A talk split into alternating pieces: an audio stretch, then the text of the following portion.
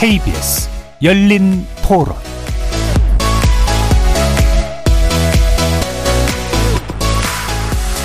안녕하십니까. KBS 열린 토론 정준희입니다.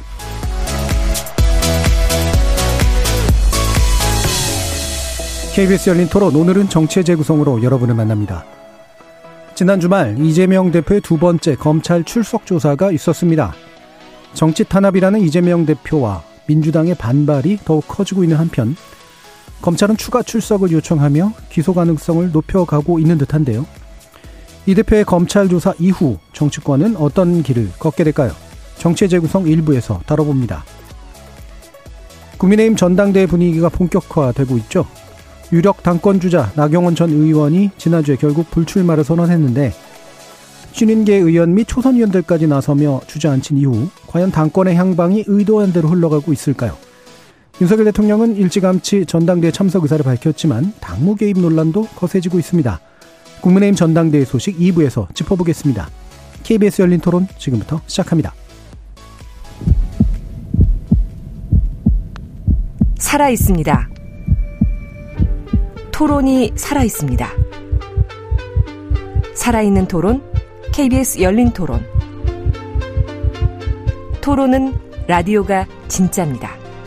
진짜 토론, KBS 열린 토론. 정치를 보는 색다른 시선, 정치의 재구성 함께 해 주시는 네 분의 논객 소개해드립니다. 천하람 국민의힘 순천갑 당협위원장 나오셨습니다. 네, 전남 순천의 천하람입니다. 하헌기 더불어민주당 전 상금 부대변인 자리하셨습니다. 예, 안녕하세요. 더불어민주당 하헌기입니다. 최수영 시사평론가 자리해 주셨습니다. 네, 최수영입니다. 안녕하십니까? 김준우 변호사 함께해 주셨습니다. 네, 안녕하세요. 김준우 변호사입니다. KBS 열린 토론 문자로 참여하실 분은 샵 9730으로 의견 남겨 주시면 됩니다. 단문은 50원, 장문은 100원의 정보 이용료가 붙습니다. KBS 모바일 콩과 유튜브를 통해서 무료로 참여하실 수 있고요. 모바일 콩을 통해서는 보이는 라디오로도 만나실 수 있습니다. 자, 어, 일부에서는 이제 이재명 대표 관련된 이야기 아마 나누게 될 텐데요. 어, 두 번째 검찰 출석을 했습니다. 어, 첫 검찰 출석 이후로 언제까지 이제 출석 소환 이루어, 이루어질까 했는데, 어, 또 세 번째 출석이 조만간 또 있게 될 것 같습니다. 어, 이와 같은 현재 상황을 어떻게 보고 계시는지 네 분 말씀 들어보죠. 먼저 김준우 변호사님부터 말씀 주시죠. 네, 워낙 오랫동안 문제가 된 사안이기 때문에 사실은 뭐 이 형사 책임이 어떻게 가느냐는 변론으로 하더라도 좀 조속히 이제 수사 단계는 좀 마무리가 됐으면 하는 저는 좀 바람이거든요. 네. 그래서 검찰이 조금 더 속도를 내줬으면 좋겠다라는 생각을 일단 먼저 하고요.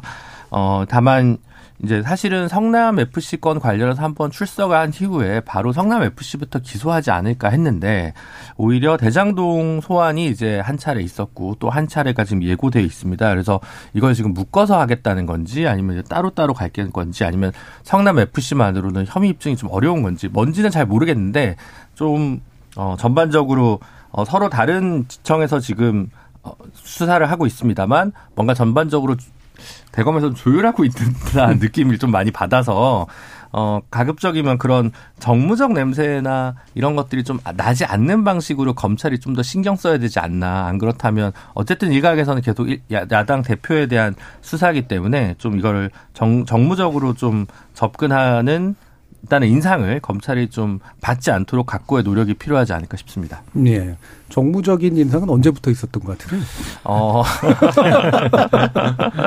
예를 들면 그 성남 FC 건 관련해 가지고 두산에 있던 직원분이랑 성남시 과장인가 전략팀장인가 하는 음. 분을 불구속 기소를 했잖아요. 네. 묶어서 같이 그냥 처음부터 음. 이재명 대표도 같이 했으면 되는데 왜 그건 따로 했을까? 음. 그리고 몇 달이 지나도록 호, 그 저, 기 뭐죠? 소환하고 아직도 기소를 안 하고 네. 있으니까 이런 것들이 저는 조금 불만인 거죠. 네. 천하라 변호사님. 네, 뭐 수사 내용이야 사실은 뭐 저희가 외부에서 다 보고 있는 게 아니니까 네. 또 이제 수사하는 사람들의 또 나름 그 진행 상황이 있겠죠. 어 이재명 대표가 일단은 저는 추가 조사에 응하기로 하신 거는 뭐 잘하셨다라고 생각하고 어 그러니까 대장동 같은 경우에는 제가 봐도 이제 두 번으로도 모자랄 수도 있습니다. 사실은 이 야당 대표가 아니라 일반인이었으면은 진짜 4박 5일 숙소 잡아드리고 해야 되는 정도의 수준의 대하 드라마인데 뭐 지금 이제 이재명 대표한테 그렇게 할 수는 없으니까 일단 뭐 한 두 번 정도 하고 마무리할 것 같고 어. 뭐 이재명 대표 입장에서는 억울하다라고 하시겠지만은 뭐 좀 넓게 봐서 어 잘못된 부하 직원을 뽑아다가 쓴 업보다 그러니까 지금 이재명 대표나 민주당 측 논리에 의하더라도 유동규는 나쁜 짓을 했다는 거거든요. 네. 근데 뭐 유동규를 나쁜 짓을 할 수 있을 만한 위치에 두신 분이고 또 이제 와가지고 유동규가 어 혼자 나쁜 짓 한 게 아니고 다 보고하고 같이 나쁜 짓 했다라고 하고 있는 마당에 조사를 안 할 수는 없거든요. 그러니까 뭐 어찌 보면 지금 자연스러운 모양새로 가고 있고 제가 봐도 어 앞으로 이제 이 몇 가지 뭐 영장이라든지 뭐 기소라든지 또 1심 판결이라든지 몇 가지의 변곡점이 있을 텐데 제가 봐도 국민 여러분들 너무 지치시지 않게 적절한 어 스피드로 진행이 됐으면 좋겠습니다. 예, 최상 평론가. 근데 뭐 대선 때 대선까지 결론을 못 냈으니 대선 이후에 결론을 내는 거죠. 사실은 네. 뭐 성남 FC 사건만 하더라도 대선 직전에야 이제 제대로 수사가 이루어진 거고 그 전에는 뭐 경찰에서 뭐 사실상 뭉갰던 게 다시 검찰이 수사하자고 한 거니까 해서 지금 뭐 온 거니까 사실은 한 10개월 한 뭐 많게는 한 8개월 수사 수사해서 온 거거든요. 그러니까 뭐 저를 그 당연한 뭐 저 그 시기적으로도 봐도 당연한 것 같고 뭐 대장동 수사는 사실은 이게 대선 결과 이후에 좀 더 본격화 됐다는 의미. 그 다음에 사실 그 전에는 어, 이 대선 과정에서는 여러 가지 증인들도 좀 예, 질문, 그러니까 뭐 이렇게 여러 가지 진술들도 그 누구에게 보더라도 조금 말하자면 그 이 수사 결과나 어떤 재판 결과에 영향 미칠 만큼 시원하게 한 건 아닌 것 같은데 그 위에 좀 속도감이 붙은 것도 사실이고 등등 이런 모든 것들이 지금 이재명 대표가 사법 리스크라는 이제 어쨌든, 그런 어떤 네이밍 혹은 그런 프레임 안에 들어가서 지금 이렇게 곤혹을 겪고 있는데 저는 이제 그런 생각은 들어요. 이제 정말 그 국민의힘이 이런 얘기 하잖아요. 대표적 내려놓고 수사 받아라. 정말 대표적 내려놓고 수사 받으면 좋아할까 국민의힘이. 예. 그 생각이 얼핏 예. 들어요. 왜냐하면 아 그러면 안 됩니다. 그러니까 속 속내가 나왔어요. 예. 그래서 저는 이제 여기서 지적하고 싶은 거는 이재명 대표의 이제 그 출두를 놓고 이제 민주당 민주당대로 갈등을 겪고 국민의힘 국민의힘대로 속내는 다른 논평을 내고 이런 과정들을 놓고 봤을 때 결국 이재명 대표가 총선까지 어떻게 가느냐가 우리 지금 대한민국 정치의 가장 제 1의 변수일 수밖에 없다. 그러니까 예. 그 결과에 따라서 그런 점에 비추어 본다면은 검찰도 그거는 모르진 않을 터. 그러니까 수사 결과만 오롯이 보고 가겠다라는 그것은 어, 정말 검찰의 뭐 당연한 그런 책무가 돼야 하겠지만 과연 그럴 수 있을까라는 게 그게 여러 사람들의 또 사실은 의구심이거든요. 그런 측면에서 놓고 보면은 이재명 대표가 이제 3차 소환에 응하겠다 했으니 그것도 갈 테고 그다음에 조금 있으면 이제 또 다른 뭐 모르겠습니다. 뭐 그걸로 다 털어줄지 아니면은 이제 바로 그 이후에 기소의 단계를 밟을, 밟아서 체포동의안을 국회로 보낼지 이건 모르겠습니다만은 아마 답정 기소라고 이재명 대표도 얘기를 하는 걸로 봐서는 네. 충분히 거기에 대한 이제 대비책도 세우고 있는 것 같은데 자 그렇다면 저는 이제부터 남은 것은 어, 요식행위는 2월 중순 안에 끝날 것 같고 국민의힘이 끝 전대가 끝나는 3월 8일을 기점으로 이재명 대표에 대한 본격적 기소 전국이 좀 펼쳐질 것 같은데 네. 그 이후를 사실 저희는 주목할 필요가 있다. 왜냐하면 지금까지는 뻔한 스토리와 뻔한 지금 과정에서 오는 거고 그 이후에 결국 벌어질 여러 가지의 그 일종의 여의도 정가 혹은 서초동의 내부 문제 이런 것들이 대한민국 정치를 어 정말 그 D-1년 남은 총선으로까지 굉장히 그 직진하게 만드는 그런 좀 결과를 낼 것 같은데 저는 어쨌든 뭐 이를 지금 기소 전에 전에 조사하고 하는 이런 기싸움들은 사실은 다 예견된 일- 일이었기 때문에 저는 국민의힘 전대가 끝난 이후 정말 기소 전국이 펼쳐질 때 어떻게 이게 갈는지 저는 그게 아마 좀 흥미거리라고 생각합니다. 예. 한 달이나 남았네요. 네, 한달 음, 남았습니다. 예. 자, 좀 뭐- 한번 대변인. 우리 검찰이 이렇게 무능한가라는 생각을 합니다.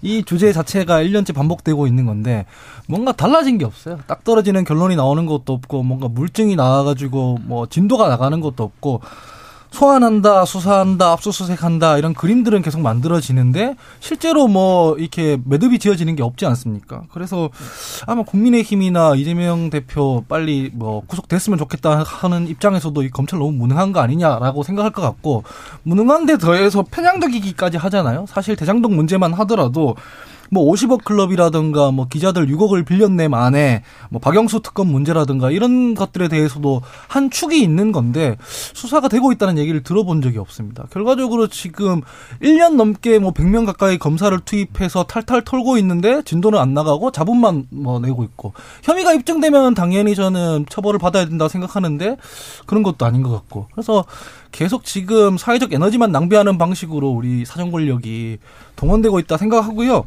근데 결국 이게 이런 것 같아요. 저도 뭐 우리 검찰이 이제, 이전까지 뭐 원칙에 입각해서 법과 절차에 따라 이렇게 공명정대하게 수사했으면은 이재명 대표 빨리 당당하게 수사받고 뭐 혐의 입증되면은 이제 책임지십시오 하겠는데 그런 게 아닌 것도 사실이잖아요. 예. 그래서 검찰이 너무 어, 뭔가 결론 없이 정치적으로만 지금 수사를 하고 있는 게 아닌가라는 비판에서도 자유로울 수 없을 것 같다라는 생각이 듭니다. 예. 사실 시간을 좀 거꾸로 거슬러 보면 2021년 가을에 아, 차라리 이러면 쌍특검을 해- 하는 게 낫다라고 이제 저는 얘기하는 쪽이었거든요. 사실 지금 돌아보면 또 2월 10일인가요? 그 도이치모터스 권오수 전 회장 1심 선고가 또 기- 있는데 음. 그 결과에 따라 또 김건희 여사에 대한 기소 여부가 또 거기서 판단이 될 거란 말이죠. 그러니까 어차피 앞 수사라는 게 결국은 제일 중요할 때 압축적으로 어떻게 해내느냐의 문제이기 때문에 사실 그때 만약에 뭐 둘 다 한 3개월 내지 5개월 정도의 특검 기간을 부여했으면 기소 여부 정도는 그래도 뭐 작년 연말 정도엔 다 정리가 됐을 것 같거든요. 근데 지금은 이제 무한으로 이게 연장될 수 있는 그 시기이기 때문에 사실은 뭐 아까 최재형 평론가님은 뭐, 뭐 흥미로운 포인트라고 하셨지만 사실은 이게 정치의 모든 중요한 아젠다를 뒤로 밀리게 하는 효과가 있기 때문에 사실 국군에 별로 도움이 되는 일이 아닌 것 같습니다. 네. 그래서 그런 면에서 봤을 때 저는 좀 그때 이제 쌍특검을 하지 못한 국회가 실기한 거다라는 생각이 좀 많이 들고 사실은 도이치모터스 건도 그렇고 이 대장동 혹은 성남 FC 더 나가서 쌍방울 문제까지 하면 이 정부 집권이 다 다 갈 것 같아요. 음. 대법원 판결까지 나오는 시기까지 하면 네. 그래서 대선 때 못 맞췄다고 최소영 평론가님께서 얘기했는데 대선 다음 대선까지 갈 것 같아서 저는 그게 더 걱정입니다. 네, 한 달의 문제가 아니다. 네. 최동 예, 예. 아니, 뭐, 저, 저보다 더 이, 저, 그 국가를 사랑하기 때문에 이 아젠다가 더 이상 우리 정치를 배회해서는 안 된다. 빨리 조속한 결론. 저도 마찬가지 동의합니다. 네. 왜냐하면 이게 지금 이재명 대표의 문제가 여의도에서 벗어나지 못하는 한 또 우리 정치가 한 발짝도 저는 앞으로 못 나갈 것 같아요. 그러니까 이재명 대표의 거취가 어떤 식으로든 돼야 여야의 또 영수회담이 열릴 수도 있고 뭐 여야 다 또 저 뭐 대통령 관저에다 사람 뭐 저 정치인들을 불러서 밥도 먹을 수 있는데 지금 이 문제가 해결되지 않고 있다 보니까 모든 꼬인 실타래가 전혀 해결의 실마리를 보이지 않고 있다는 측면에서도 저는 정말 조속히 이 문제가 어, 어떤 가부간 결론이 나야, 된다고 보고요.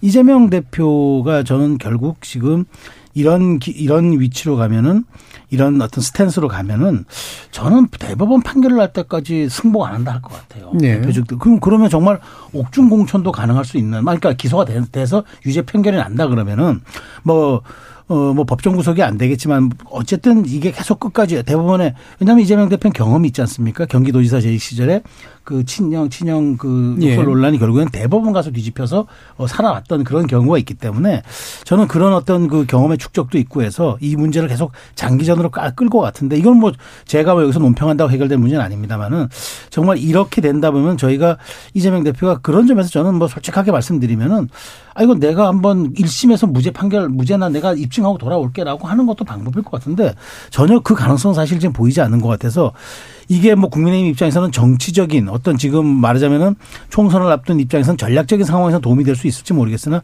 진짜 이게 우리 정치를 생각한다 그러면은 대형 의- 의제나 아젠다가 전 정말 한 발짝도 못 나가고 여야 합의 혹은 협의의 측면이라는 놓고 어, 봤을 때 정말 갈등 구조가 당분간 해소되기 어려울 것 같아서 저는 이 문제가 저는 어쨌든 저도 조속하게 빨리 결론을 내, 내야 한다. 또 이게 당위로 받아들여지고 있다는 점은 저도 분명히 하고 싶습니다. 예. 그래서 이게 이제 속도가 어 애초에 예상했던 거다 또는 뭐 이거보다는 좀 느리다, 좀 빠르다, 뭐 여러 가지 견해는 있을 수 있습니다만 굉장히 지겹게 느껴지는 건 사실인데 그 정책 그뭐 효과라든가 이해관계 문제는 이제 별건으로 치더라도 이 속도가 속도에 영향을 미치는 가장 핵심 뭐냐 뭐라고 보시는지 한번 천하람 변호사님. 네, 뭐 일단은 지금 돌다리도 두드려 보면서 하고 있을 겁니다. 예. 제가 검찰 수사관이라도 그 검- 수사 검사라도 제1야당 대표를 수사하는데 대강 대강은 못 하거든요. 그러니까 예를 들면 유동규 진술이 나오고 남욱 진술이 나오고 뭐 정진 정진용 진술이 나오고 뭐 아, 뭐 정민용이죠. 진술이 나오고 뭐 하고 하면 그게 진짜 맞는지를 크로스 체크하는 게 굉장히 오래 걸릴 겁니다. 네. 그러니까 지금도 나오는 얘기 보면 유동규가 뭐 이런 언제 이러이런 내용을 보고했다라고 하면 또 그때 뭐 성남시청 출입 기록이 됐든 뭐가 됐든 또 뭐 이런 거 다 조사하고 그렇게 하는 것 같더라고요. 그러니까 시간이 당연히 걸리죠. 그리고 어, 이렇게 은밀하게 이루어지는 정경유착 사건, 뭐, 아직 의혹입니다만, 같은 경우에는 원래 진실이 드러나는데 시간이 걸립니다. 그러니까 뭐, 이게 뭐 어떤, 뭐, 뭐랄까요. 막 계약서 써가면서 이런 게 하는 게 아니기 때문에, 그래서 애당초 이 사건의 유형 자체가 그렇게 간단치 않은 일이고, 그리고 어, 일반 사람 같으면은 어느 정도 진술이 축적되면 자백을 할 수도 있겠지만, 어, 정치인 같은 경우에는 본인의 지지층을 생각해서라도 자백을 못 하거든요. 그러니까, 어, 예전에 조국 장관 사건 이런 걸 보더라도, 그러니까 뭐 약간 필연적으로 좀 오래 가는 그런 면들이 실제로 생깁니다. 사건 하, 하다 보면은. 그래서 좀 그런 면이 있는 것 같고, 뭐, 아무래도 제일 큰 변곡점은 대선이었죠. 이제 대선이 끝나고 나서 이제 이재명 대표 에게 불리한 진술들이 사실 대장동 일당에서 많이 터져 나왔기 때문에 그걸 프로세스 해 나가는 과정이다. 뭐 그렇게 보고 있습니다. 예. 그러면 결국은 진술 신빙성 문제를 체크하는라 시간이 많이 간다는 얘기인데 보통 이제 돈 쫓아가잖아요. 이른바 검찰 수사라는 게. 그러니까 뭐 짧게 좀 반론 드리고 네. 싶으면은 돌다리도 두들겨 보고 이제 걷는다 이러는데 지금 방금 말씀하신 대로 뭐 유동규 씨나 뭐 남욱 등의 진술을 근거로 지금 뭐 이 수사를 진행하고 있는 것 같아요. 그래서 근데 그, 그 사람들이 제가 보기엔 자기 죄를 줄이기 위한 사람들의 이야기만 모아서 이거를 너무 이- 이재명 대표를 몰아가는 측면도 있어 보인다라는 예. 거예요. 뭐 어떤 점이냐면 이게 별개의 사건인 그 유동규 씨 내연녀의 그 핸드폰 증거인멸 사건 있지 않습니까? 그 판사가 말하기를 유동규 씨의 진술이 네 번이나 바뀌고 검찰과 거래를 시도한 정황이 있어서 믿기 어렵다. 그래서 검찰은 내연녀한테 200만 원 구형했는데 실제로는 집행유예가 났습니다. 이런 거 보면은 검찰과 유동규 사이에 이제 거래 정황 이런 것들을 판사가 인정하고 있는 부분도 있거든요.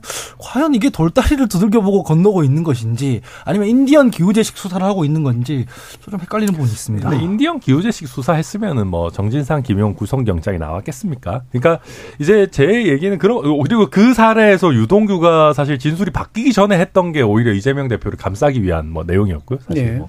근데 이제 뭐 그런 구체적인 내용으로 들어가기보다도 어 만약에 지금 검찰에서 어, 유동규나 남욱이나 특정 사람들의 입만 따라가는 수사를 하고 있다면은 그거는 진짜 무능한 겁니다. 그렇게는 절대 안 하고 있을 겁니다. 제가 뭐 수사 내용을 100%다 알고 있는 건 아닙니다만은 그리고 진술이라는 것도 여러 사람의 진술이 앞뒤 정황이라든지 구체적인 뭐 객관적인 내용이라든지 이런 걸 맞아 떨어지면 당연히 증거가 되는 것이거든요. 그래서 한 사람의 입만 따라가고 있는 수사는 최소한 하고 있지는 않을 거다. 그리고 그러기에는 지금 나오는 내용들이 뭐 굉장히 좀 구체적이고 뭐 방대하니까요. 그걸 뭐 완전히 다 조작해서 만들어내기는 쉬운 일은 아닐 겁니다. 예. 근데 이게 이제 워낙 보통 분들은 결국 이제 언론 보도로 인해서 이제 언론 보도의 내용을 통해서 이제 보통 짐작하게 되고 그 언론 보도는 상당 부분 이제 검찰이 이제 시기별로 이제 흘려주는 그런 내용들인 경우들이 많아서 어느 정도까지가 실제 내용인가를 이제 헷갈려 하실 수가 있는데 과연 이제 죄를 구성하는 요건은 뭘로 보고 있느냐 이 부분이 이제 포인트인 것 같아요.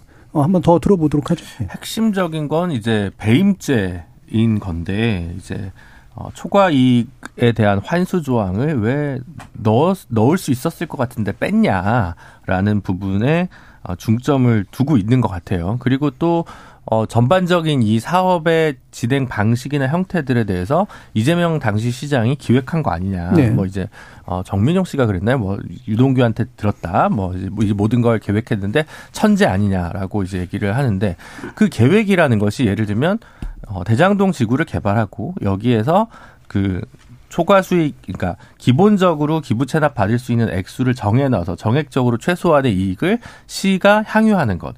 이 구상은 이재명 시장이 했다고 보는 게 맞는 것 같아요, 저는. 왜냐하면 그건 백현 백현지구인가요? 위례지구야. 위례지구에서 이제 그 생각보다 어, 수익이 별로 나지 않아서 이제 그런 문제가 생겼기 때문에 최소한을 보장해 달라. 그래서 난 이 돈을 가지고 성남시에 어, 잘 쓰겠다라고 하는 계획을 낸 것이 이재명 시장의 계획이다라고 얘기할 수 있는 거거든요. 예. 그럼 다른 한편으로는 이제 근데 이게 무슨 천화동인을 만들고 곽상도에게 건순일 회복관 50억씩 주고 뭐 하고 뭐 하고 이런 것까지 계획했다고 이해할 수도 있단 말이죠. 만약에 이이이 이 진술 자체만 가지고 언론을 잘못 보면 이 모든 것은 그냥 이재명 시장의 계획이었구나라고 생각하는 프레임을 만들 수가 있는 거기 때문에 사실은 검찰에서 그런 그런 식으로 관계자들의 진술이 나왔다는 것이 그렇게 단말마적으로 언론에 보도될 경우에 그게 이제 정치적인 타격을 주고 뭔가 어, 위축되게 하는 효과가 있으니까 이재명 시장, 아, 이재명 대표 쪽에서는 상당히 그런 부분에 대해서 좀 불만을 가지겠죠. 그리고 이제 다른 한편으로 입만 따라가는 수사는 아닌 것 같긴 한데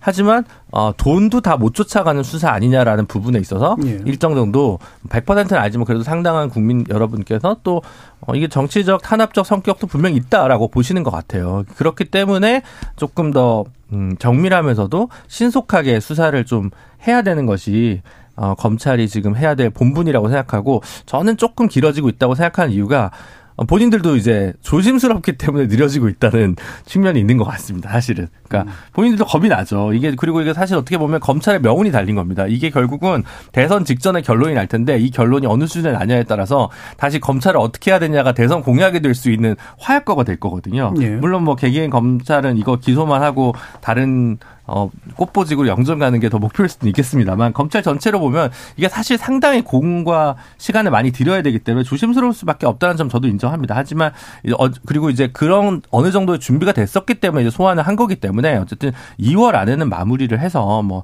늦어도 3월 중순까지는 기소를 해서 검찰 손은 이제는 떠나가게 해야 되는 거 아니냐. 근데 또 검찰이 또 쌍방울 문제 가지고 또 이제 이재명 대표를 소환을 만약에 또 하게 된다면 거기서는 언제까지 검찰이 이럴 거냐 이런 또 어, 압박을 검찰도 받아야 된다고 생각하고 그 부분에 있어서 또 검찰 나름의 고민이 있을 것 같습니다.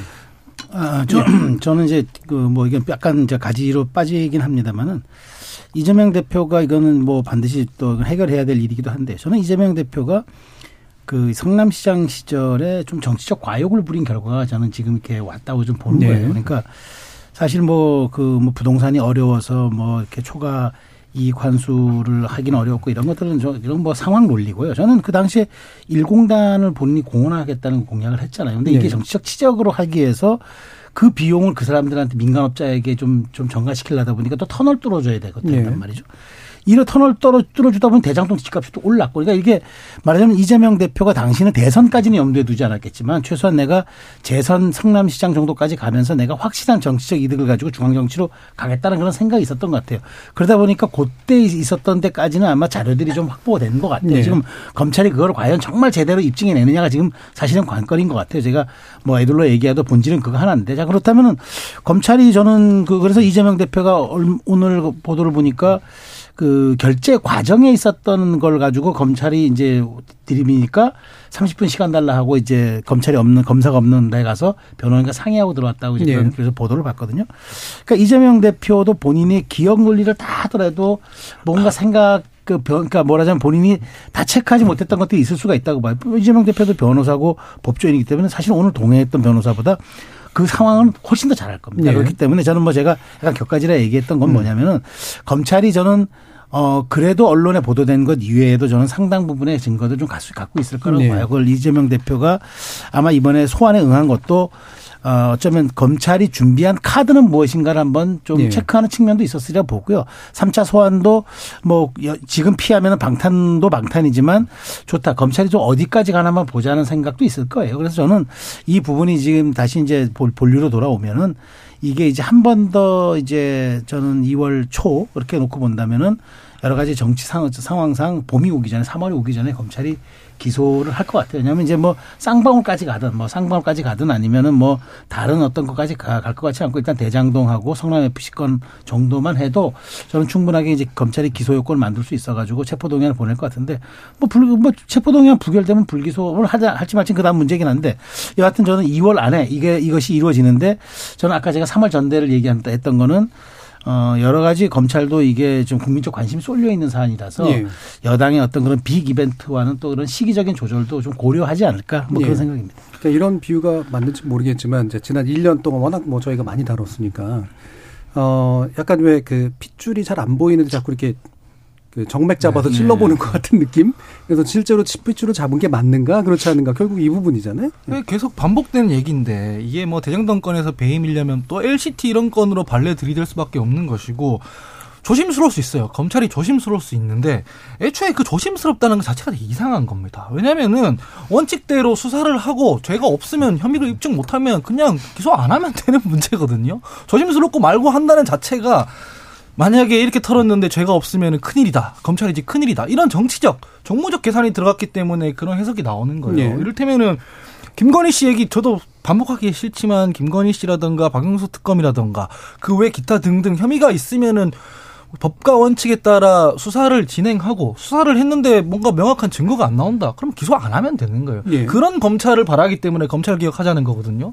그걸 왜 조심스러워 할, 할 필요가 뭐 있습니까? 그리고 1년 지났지 않습니까? 지금 1년 됐는데 지금 뭔가 사람들이 나오는 얘기들이 보면은 지금 입만 따라가고 있지는 않을 거다. 증거를 잡고 있을 거다. 예. 라는 이야기가 한 축에 있는 반면에 뭐 정치인들을 경유해서 혹은 특정 언론사를 경, 경유해서 공소장 내용이 막 나오고 있어요. 예. 그럼 이 양립하는 이것들은 뭔가 실제로는 뭔가 냄새는 풍겨지고 있는데 딱 떨어지는 물증은 없고 방금 말씀하셨다시피 실제로 혈관을 못 잡고 있는데 찌르기만 찌르고 있다는 상황인 거죠. 네. 그래서 저는 조심스러워서 이렇다 속도 조절을 하고 있다 이 자체가 되게 정치적인 수사다라고 생각을 합니다. 네, 전 저는 조심스럽게 하고 있지만 되게 자신 있는 것 같아요. 음. 그러니까 그 공소, 공소장이 그 흘러나온다는 게 흘러나온 게 아니고 국회 아예 정식으로 보고용으로 보낸 겁니다. 그래서 예. 공식적으로 공개가 된 거고 그게 이제 이해충돌 방지법 이번에 추가 기소하면서 나온 공소장인데 이재명 대표의 혐의 내용이 사실 굉장히 많이 이미 기재가 돼 있습니다. 아직 뭐 아, 이재명 대표가 기소가 안 됐기 때문에 공범으로 명시를 하지 않았지만 예. 이재명 대표에게 뭐 보고됐다 승인됐다 뭐 수십 차례씩 있기 때문에 검찰 입장에서도 자신이 없으면 그렇게 쓰기가 아마 쉽지 않을 겁니다. 또 제1야당 대표기 음. 때문에 그래서 이거는 그런 게 있고 그리고 이거는 사실은 뭐 실핏줄 이런 얘기 하기는 한참 지나온 게 뭐 제가 계속 거듭 말씀드리지만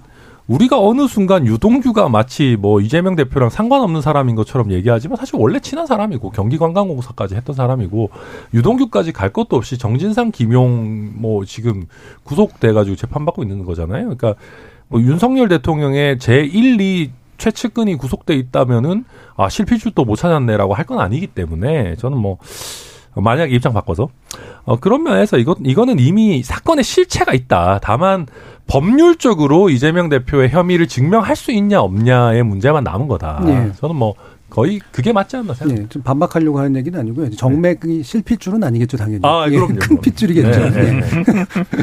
그러니까 어 저는 세 가지를 좀 보고 싶은 게 있어요. 하나는 그 보통 이제 조국 사태 때도 비슷한 거였는데 이제 바닥에서 이제 사실은 뭐 민심에서 이제 궁금한 건 그런 겁니다. 그래서 얼마 받았대, 얼마 먹었대. 이게 핵심이거든요. 예. 근데 그게 지금 음, 뾰족하게 없는 것 같아요. 있다는 거 이제 정진상, 김용 두 분이 이제 구속될 때 있는 8억 7천만 원 정도의 정치 자금입니다. 그러니까 이게 아니면 이제 천화동인 1호가 이재명 시장, 이재명 대표 거여야 된다는 건데 후자는 입증하기가 쉽지 않은 것 같습니다. 김만배 씨는 이거 내 거다라고 얘기하고 이재명 씨는 내 거 아니다라고 얘기하는데 그러면 이건 뭐 어떻게 어떤 방식으로 뭔가 굉장한 어떤 태블릿 PC 같은 게 나오지 않는 이상 좀 입증이 어려울 것 같고요. 그래서 그리고 이제 이 모든 그 인허가를 막 편의를 봐주고 뭘 했는데 왜 8억 7천은 정치자금일까요? 정치자금법 위반일까요? 그럼 그냥 뇌물죄나 이런 걸로 해도 될 텐데. 그러니까 이게 굉장히 좀 이상한 어 이거죠. 오히려 제가 볼 때는 검찰의 보험이 이 8, 8억 7천에 걸려 있다고 생각하고요. 왜 그러냐면 배임죄 같은 경우는 경영상 배임죄 그 적용하기가 사실 간단치가 않은 법리입니다. 예. 거기다가 이거는 흑자를 냈는데 말하자면 배임이다라고 얘기를 해야 되는 경우라서 그- 그건 또 이제 그렇게 또 간단한 문제가 아닙니다. 그래서 이 배임죄 성립이 쉽지 않기 때문에 다른 부분들을 찾고 있는데 그 과정에서 뭐 이해충돌 방지법 사실 이제 이 거대한 어 프로젝트에 비하면 사실 법조명이 좀 작습니다. 예를 들면 어 박근혜 전 대통령이 기소될 때 대포폰을 썼다는 소문이 있었는데 전기통신사업법으로 기소됐다는 얘기를 제가 들어본 적이 없거든요. 예. 그러니까 이게 조금 그러니까 그 자체가 말하자면 이재명 시장 이랬을 수 있습니다. 나는 이와 관련된 업자들이 얼마 먹들을 내가 돈을 받지 않으면 난 상관없고 난 이게 내 당대 어 이룩하는 그 성취를 이루고 그를 통해서 어, 업적을 쌓아서 나의 정치적 가도를 위한 한 것이 있다라는 게 본심이고 근데 그 본심이자 그게 전부 실체일 수도 있는 거죠. 근데 이게 실체인 순간 검찰이 굉장히 곤란해지는 겁니다. 예. 그렇기 때문에 그거 외에 다른 어떤 금전적 대가나 오고 간 부분들을 잡아내야만 이, 거- 이 거대한 그 어떤 대결에서 어, 검찰이 지지 않을 수 있지 않나라는 생각을 좀 많이 하고 있습니다. 예. 뭐, 아, 말씀하시고. 예. 근데 너무 좀 그런데, 그러니까 저는 하, 글쎄요, 그러니까 저는 이재명 대표가 선을 좀 잘못 그었다고 생각합니다. 그러니까 최근에 보니까 유동규까지는 내주고 정진상을 지키겠다라는 스탠스던데 유동규를 내줬을 때 저는 그러니까 유일하게 말이 되려면 어 대장동 일당이 유동규한테 428억이라는 로비를 할 했, 그냥 이재명 대표에 대한 어떤 고려 없이 아니 이재명 대표의 승인이나 보고 없이 했다라고 하면은 유일한 논리적인 결론은 그겁니다. 유동규가 이재명을 조종할 수 있을 거라고 생각했다. 그러니까 이재명에게 알리지 않고도 유동규 선 정도만 우리가 따도 필요한 인허가라든지 유리한 사업 구조를 충분히 획득할 수 있을 거라고 생각했다라는 건데, 그러니까 어 무- 문제는 저희 우리 국민들이 느끼시기에 이재명 대표가 유동규의 허수아비를 할 정도의 사람으로는 보이지 않거든요. 그리고 지금 우리가 이재명이라는 사람이 너무 거대한 사람이라서 그렇지 그때는 그냥 기초단체장이에요. 자기 도시 내에서 가장 크게 벌어지는 개발 사업에 있어서 그냥 글쎄요 그냥 뭐 뒷짐만 지고 계셨을까 그런 스타일로 보여지지가 않습니다. 그리고 또 한 가지는 어 이재명 대표 요번에 그 진술서 낸 거 보니까 자꾸 하나은행 컨소시움이라는 걸 굉장히 강조하시더라고요. 그러니까 화천대유와의 연관성을 예. 좀 멀리하기 위해서. 근데 그 공공 사업이나 뭐 이런 개발 사업 그 관과 연결된 거 조금만 해보신 분들은 알겠지만은 신설 법인이 이 정도 사이즈의 일을 따내는 게 쉬운 일이 아닙니다. track record가 없으면. 화천대유라고 하는 듣도 보도 못한 신생 법인이 얼마 투자하지도 않은 법인이 이 정도의 어떤 그 수익을 가져갈 수 있도록 설계되는 게 설계야 할수 있겠지만 통과되는 일은 거의 불가능에 가깝거든요. 그럼 이 허술한 과정에서 이재명 대표가 그럼 그냥 아무것도 모르고 이게 그냥 그냥 되도록 놔뒀을까? 글쎄요, 이건 제가 아는 이재명 대표랑 좀 다른 것 같아가지고 아무튼 뭐 그런 부분들이 아마 앞으로 법정에서 치열하게 다퉈질 것 그러니까 같습니다. 예. 그런 부분들을 입증해야 되는 거고 당시에 서슬퍼런 뭐 박근혜 정부 시기 뭐 이럴 때 보면은 결국 그 당시 그 국민의힘 사람들도 나오는 거잖아요. 예. 그렇기 때문에 다른 힘의 작용이 어떻게 돼 있는지 모르는 거고 그리고 유동규 씨 문제에 대해서는 그런 사람 쓴 건 잘못이죠 정치적으로 그뭐 정영학 녹취록에도 보면은 사실 뭐 그분 이런 건 나오지도 않고 결국 428억도 유동규 씨 거라고 나오는데 예. 이 정도 됐으면은 여기에 대한 유감 표시는 해야 됩니다. 근데 이 유감 표시와 별개로 법률적으로, 실제로 윤리적으로, 정치적으로 뭐 책임을 져야 된다라고 하려면 검찰이 이제쯤 이쯤 됐으면 입증을 해야 된다라는 예. 말씀을 드리는 겁니다. 알겠습니다. 그러니까 저는 하나만 더 보태면 네. 이제 저는 사실 이제 그런 생각을 많이 하거든요. 늘 이제 우리 천하람 변호사는 다른 방송에서 많이 얘기했는데 아무도 이 시나리오 전체를 모른다라는 생각이에요. 예를 들면 어 물론 천하람 변호사 말대로 유, 유동규 씨가 이재명 시장을 뭐 조정할 수 있는 사람은 아니었겠죠. 근데 유동규 씨가 이재명 시장을 호가호위했을 수는 있겠죠. 왜냐하면 이재명 시장은 그 당시에 독대를 전혀 하지 네. 않는 정치적 스탠스를 계속 보이는 사람이었기 때문에 그래서 이게 필요하다. 이거 내 뒤에 누가 있다라고 얘기했을 수도 있고 실제로 그 시나리오 끝에 유동규 본부장 입장에서는 이게 어느 순간 이게 전부 나의 역량에 의한 거나 그나 때문 아니니까 어디선가 이걸 분배해야 될지도 모른다는 내적 생각을 가질 수 있었을 것 같습니다. 근데 그 시나리오는 정해져 있지 않고 소설의 끝은 열려 있는 상황에서 이게 갑자기 다시 재구성을 끊임없이 될 수 있다고 저는 생각하거든요. 그러니까 저는 이게 실체가 이렇다라고 해서 이재명 대표를 막 옹호한다는 그런 게 아니라 이거를 시나리오를 이렇게 딱 하나로만 딱 생각해서 뻔하다라고 얘기를 하는 순간 이 전체의 면모를 어 오히려 시야를 파, 조망하지 못하는 문제가 생기지 않을까. 혹시 검찰이 그러지 않을까. 그렇기 때문에 왜 다들 가- 이제 뭐 그런 검사 출신이라든가 뭐 다른 법조인 분들, 뭐 언론인 분들 다 다종 다기한 어떤 방어막들을 계속 이 어, 시행 사업자들이 짤려고 했던 이유는 뭘까? 그게 글쎄 그것까지 이재명 시장이 그렇게 조정할 수 있을 정도로 그렇게 소환이 있고 시간이 있었으니까 그럴 것 같지는 않거든요. 그들도 그들 나름대로의 욕망 때문에. 그러니까 가장 많은 땅의 지분을 가지고 있었고 그 땅을 제일 잘 아는 사람이었기 때문에 이 사람들에게 이 사업권을 주게 되면 뭐 직접적으로 주지 않았다고 하겠지만 주게 되면 이 사업이 가장 빨리 당대에 이- 이- 진행될 것이다라는 판단을 이재명 시장이 했을 수는 있겠지만 그렇다고 그 모든 수익까지 공유할 수 있었을까? 예. 그리고 이렇게 많은 수익이 창출될 것을 예상할 수 있었을까? 저는 그렇게 생각하지는 않습니다. 예. 그러니까 이른바 전체 그림의 최종 보스라고 부르는 존재를 이재명으로 놓는 순간 이 그림이 사실 굉장히 부분적이 될 수밖에 없다. 네, 저는 그렇게 음. 보고 있습니다. 뭐 네. 보험 들고 이런 것까지 하진 않았겠죠. 그러니까 이분들이 돈을 잘 벌어갈 수 있게 계획을 짜는 정도 선까지는 뭐 했을 수도 예. 있겠다. 저는 그렇게 생각합니다. 알겠습니다. 자, 여러분 시간이 많이 남진 않아서 어, 이 부분은 최, 이렇게 최평론가님께 여쭤봐야 될 것 같은데 한 달 정도 이제 보셨단 네, 말이에요. 네, 네. 어, 지금 이제 민주당은 약간은 좀 이제 정확하진 않은데 내부에 일부 분열도 있고 하지만 또 결속도 상당 부분 있고 어, 뭐 이를테면은 약간 바깥으로 나가야 되나 뭐 이런 식의 생각을 하는 부류도 좀 있는 것 같고 어떻게 지금 하고 있다고 보시나요? 저는 당분간 뭐 민주당 내에서 아, 분리대응해야 된다 이재명 대표의 사법 리스크를 분리대응해야 된다 목소리가 나오긴 나오지만 간헐적일 거예요. 네. 왜냐하면 이재명 대표에게 1심 유죄 판결이 내려지기 전까지는 아마 그런 목소리가 음. 본격화하기는 어려울 거로 보고 당분간은 단일 대오론이 아마 더 그 득세를 할 겁니다. 그러다 네. 보니까 지금 곧 지금 장외투쟁 나간다고 하죠. 저는 뭐 장외투쟁에서 뭐 굳이 뭐 큰 여기서 국민적인 여론전을 하겠다기보다는 당내 결속용이 더 크다고 네. 보고 이재명 대표가 최근 뭐 그 기본사회 무슨 위원회 하면서 이제 본 자필 편지 돌리고 한 것도 물론 여러 가지 뭐또또 뭐 의도한 바는 있었겠습니다만은 지금 현재로서는 당내에서 뭐 이견이 좀 분출하긴 해도 전 그게 큰 대세에 지금 큰 네. 영향을 주는 것은 아니라고 보이기 때문에 일단 체포동의안이 날아오고 그 이후에 이제 또 국민의힘이 만일 방, 그 방탄이, 되- 뭐, 저, 부결된다면 또 방탄이라 공격하겠죠. 그런 과정까지는 지금 당내에서 좀 강경 목소리, 이재명을 지켜줘야 한다 이런 목소리들이 클것 같습니다. 예. 다만 이제 저는 이제 한 달 이후 이제 국- 국민의힘은 어떤 식이 되든 3월 8일 이후에 이제 대오를 정비할 겁니다. 그런데 그때 이제 검찰의 기소가 본격화되고 재판 전국이 열린다 그- 그럴 때 과연 그때 분출되는 당내 에너지들을 이제까지의 어떤 그 스탠스처럼 통제할 수 있고 뭐 그다음에 방어할 수 있을까? 저는 그때까지 얘기는 어려우나 당분간 2월 한 달 정도는 네. 저는 민주당에서 그래도 단일대우 해줘야 한다.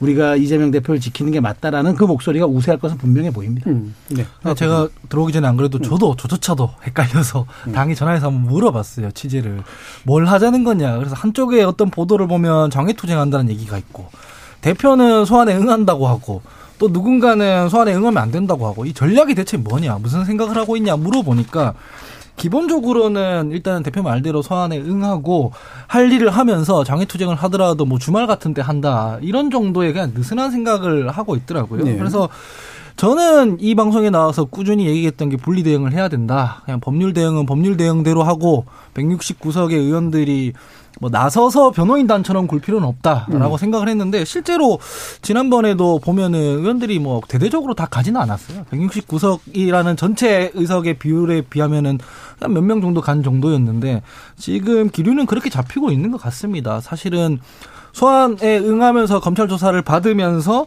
뭐 장애투쟁하는 것도 그냥 뭐 대야 대여투쟁이라기보다는 이 사실에 대해서 국민들한테 좀 환기시키는 차원에서 주말 같은 때 이제 간다 이렇게 지금 잡혀 있는 것 같고요. 예. 그다음에 뭐 당에서 이 소환에 응하면 안 된다 이렇게 강경하게 말씀하시는 개인적인 의견들도 있는데 그분들은 이제 방송에 나오거나 어디 어떤 자리에서 검찰이 지금 당 망신 주기 하려는데 이거 끌려가도 되겠냐 하는 개별적인 의견이라고 봐야 하는 것이고요. 전반적인 중론은 그냥 뭐 검찰 조사에 잘 응하면서 어 그다음에 당은 당대로 당무 운영을 하고 그다음에 필요할 땐 주말 같은 때 뭐 장외투쟁이 필요하면 하고 이런 식으로 좀 잡혀 있는 것 같습니다. 예, 알겠습니다. 뭐 간단하게씩만 한번 들어볼까요? 저는 이제 아직까지 민주당이 이제 리더십 실종 상태라고 솔직히 생각합니다. 리더십 실종 상태인지 전략 부재 상태인지 뭐 아, 이재명 대표의 뭐 리더십이 아예 없다고 말을 못할 테니까 전략이 좀 부재한 것 같은데 아마 또 2월 초가 되면 그 도이치모터스 1심 결과에 따라 김건희 특검에 대한 이야기를 다시 꺼낼 수도 있을 것 같고요. 그러니까 조금 여러 가지로 어 뭔가 조타수 가 없다고나 할까 조율하는 게 좀 없는 것 같습니다. 선거제도 개혁도 지금 보면 오늘 마침 뭐 초당적 뭐 정치개혁 모임이 여야 합쳐서 국회의원 120명 이름으로 해서 출범을 했는데 70명 정도 참석했는데 거기도 정진석 위원장이랑 이재명 대표 다 왔습니다만 민주당이 지금 법안이 10개가 넘게 발의됐는데 뭔가 당론을 형성한다는 느낌이 되지 않고 계속 그 백가쟁명 중구난방이 좀 더 가고 있거든요. 그러니까 전반적으로 이 너무 이 큰 이슈다 보니까 이 근데 이 이슈는 계속 예정된 이슈였는데도 불구하고 그 대응은 그렇게 유능하지 않고 그러다 보니까 다른 사안들에 대해서도 뭔가 이렇게 기민하지 못하는 것 같아 서 이게 뭐 원내대표도 아마 임기가 얼마 안 남아서 그럴 수도 있겠습니다만 이제 조금 당 중진들이 모이든 뭘 하든 민주당 자체가 뭔가 좀 전략적인 판단을 하는 부위를 좀 개파가 다르다면 개파들끼리 모여서라도 좀 터놓고 흉금을 털어놓고 하는 토론이 필요한 정당으로 좀 보입니다. 예. 그, 그 저도 오늘 민주당 분들 그 우연히 좀 만나가지고 얘기 들어보니까 어, 공천 이재명 대표가 결국 할 것 같은데 이런 분위기로 좀 많이 네. 넘어가는 것 같더라고요. 그러니까 1심 판결 나오기 전까지는 어찌저찌 그냥 문개명서 가지 않을까 이런 얘기들 많이 하시고 네, 저도 아, 저도 그럴 가능성 꽤 있다라고 생각하고요. 어, 다만 이제 한 가지 재밌는 지점이 남은 게 결국은 이제 체포동의안 들어올 네. 때죠. 만약에 구속영장 청구를 한다면. 그러니까 아까 우리가 이제 빨리 마무리해야 된다, 뭐 해야 된다 얘기 많이 했지만 저도 들으면서 그 뭐 문득 든 생각인데 이재명 대표 입장에서 가장 빨리 마무리하려면은 영장 실질 심사 받으면 되거든요. 체포 동의안 우리 나 피- 그런 거 어, 불체포 특권 다 포기할란다. 이거 검찰에서 다 만든 거고 그 증거도 없고 이거 뭐 다 조작이니까 법원 가가지고 내가 영장 기각 받아오겠다. 뭐 영장 기각 나오면 수사 계속할 동력 있겠냐. 이렇게 나가면은 사실 그게 제일 신속하게 어떻게 보면 뭐 할 수 있는 방안일 텐데 재미있는 거는 이제 민주당 분들 만나도 그런 자신감은 다들 별로 없으신 것 같아요. 그래서 또 그러다 보니까 이제 약간 말 바꾸기 논란 같은 게 나올 수가 있겠죠. 이재명 대표가 예전에 이제 불체포 특권 다 내려놔야 된다고 뭐 하고 그러셨으니까 그때 이제 비명계에서 약간의 뭐 노이즈는 나올 수는 있겠지만 뭐 그 부분만 한 고비만 넘긴다면은 1심 판결 때까지는 그쭉 가시지 않겠나 이렇게 생각됩니다. 네, 알겠습니다. 자, 김종상님께서 검찰 수사를 국민이 얼마나 신뢰할까요? 결국 검찰과 이재명 대표 간의 승부가 시작된 셈이고, 지는 쪽은 치명적 타격을 입을 것이기에 양쪽 모두 사활 걸지 않겠습니까? 라는 말씀 주셨고요. 7086님은 다 양보해서 유동규가 다 잘못했는데 임명권자인 시장은 잘못이 없다라는 논리면 이태원 참사에서 행안부 장관 책임도 없어지지 않습니까? 라는 말씀도 주셨고요. 백대현 님이 지금 당장 중요한 민생 현안을 앞에 두고 정치 검찰, 정치 언론과 합세해서 나랄 일 안 하고 정쟁에만 몰입하는 정치인들 모조리 국민에게 회초리 세게 맞아야 합니다라는 의견도 주셨습니다. 자, 1부에서 이재명 대표 관련된 이야기 나눠봤고요. 이어지는 2부에서 국민의힘 당대표 선거 관련된 논의 한번 해보도록 하죠. 여러분은 KBS 열린 토론과 함께하고 계십니다. 토론이 세상을 바꿀 수는 없습니다. 하지만 토론 없이 바꿀 수 있는 세상은 어디에도 없습니다.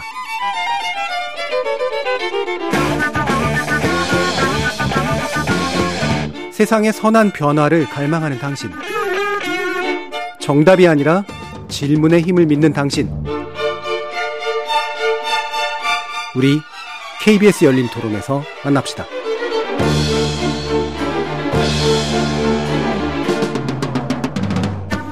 KBS 열린 토론 월요일 코너 정치의 재구성 최수영 시사평론가 김주루 변호사 천하람 국민의힘 순천갑 당협위원장 하헌기 더불어민주당 전 상근부 대변인 이렇게 네 분과 함께하고 있는데요.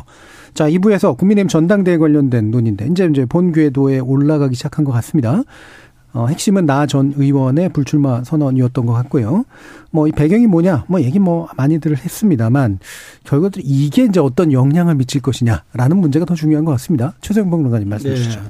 뭐 나경원 의원의 불출마가 지금 뭐 사실은 뭐 굉장히 그 이미 지난 뭐 수요일 수요일이었으니까 동력이 꺼져야 되는데 나전 의원이 여전히 살아 있습니다. 예. 그러니까 본인의 출마 여부에 대한 관심은 사라졌지만 본인의 지지가 어디로 향할 것인가가 지금 굉장히 큰 변수가 돼버렸기 음. 때문에 여기에 대해서는 뭐 굉장히 관심이 많아. 제가 어저- 어저께 그 굉장히 그좀 재밌는 얘기지만 나경원 의원이 기자들하고 이제 왜 점심 먹는다 했을 때 제가 듣기로는 양쪽 캠프에서 우연히 조우를 하는 걸 해야 되느냐 말아야 되느냐를 굉장히 고민을 했다고 하는 예. 얘기를 제가 들었습니다. 결국에는 뭐 그냥 조우하지 않는 걸로 예. 그렇게 됐, 결론됐습니다만 그만큼 그런 얘기들이 뭐 나돌망 여의도 정가에 파다할 만큼 나경원 의원의 전 의원의 지금 그 입장 표명이 아주 우세할 거, 이제 굉장히 유, 저 유력하게 작용할 것 같은데. 근데 뭐 나, 나전 의원은 전혀 표명하지 않을 거예요. 왜냐하면 일단 본인이 이렇게 그 입장문을 놓고 보면은 약간 뒤에 이제 그 한쪽에 아주 밑자락을 깔았지 않았습니까? 아주 아주 목에 가시처럼 딱 말을 남겨놓고 당연 건강해야 되고 일사불란하면 안 된다는 식으로 얘기하고 포용과 존중이 없었다까지 아주 얘기하고 그 기자간담회에서는 솔로몬의 이제 그런 지혜까지 예. 얘기하면서 아주 뼈 아픈 지적을 했기 때문에 바로 친윤 후보 지지한다 이런 선언하기 쉽지 않을 겁니다. 음. 그렇다고 또 안철수 의원에게 아, 뭐 비유 안철수 의원은 법륜이긴 하지만 그럼에도 불구하고 대척점에 서 있는 것처럼 지금 대결 구도가 돼 있기 때문에 안 의원에게 뭘 한다는 것도 사실상 또 후위를 또 여러 가지 고민하면 또 부담이 있는 거죠. 그래서 네.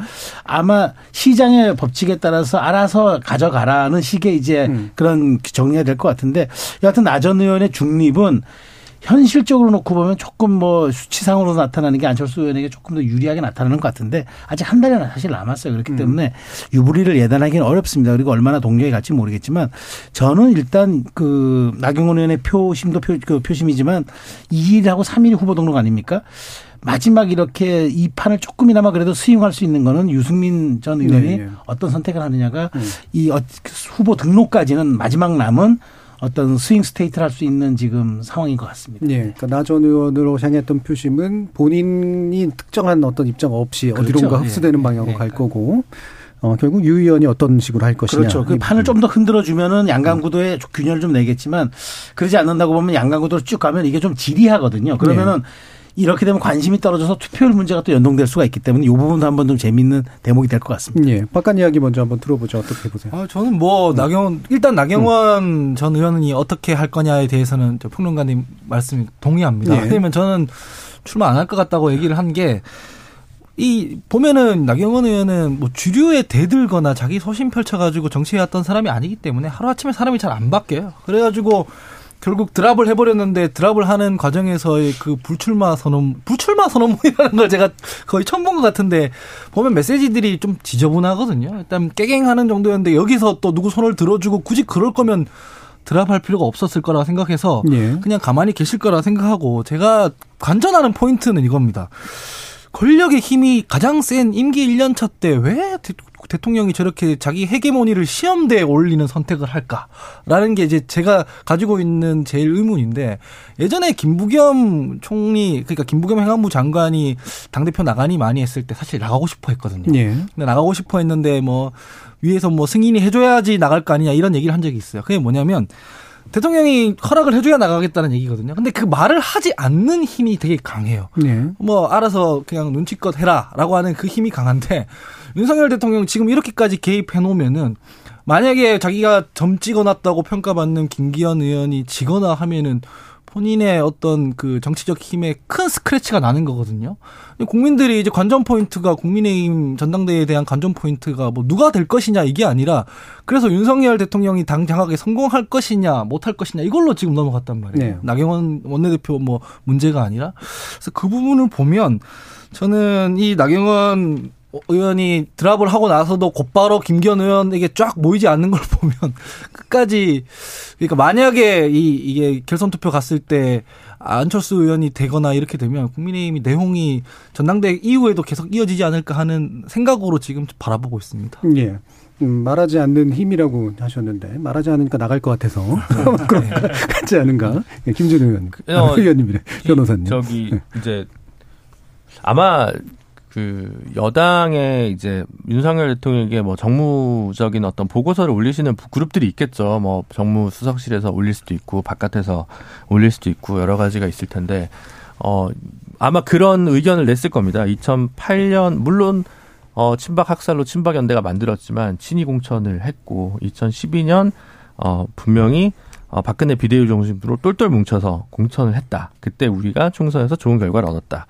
근데 2020년 봐라. 호떡 공천 되고 뭐 아니면 2016년 봐라. 김무성이 옥새 들고 나르샤 하고 이렇게 개판이 돼서 우리가 총선에서 좋은 결과를 못 얻었다. 단일하게 하나의 구심을 가지고 어, 선거를 대응하는 것만이 그리고 아무런 잡음 없이 당과 청이 혼연일체가 돼야 어, 다음 총선을 이길 수 있다. 아마 이런 보고서를 올렸을 것 같아요. 음. 예.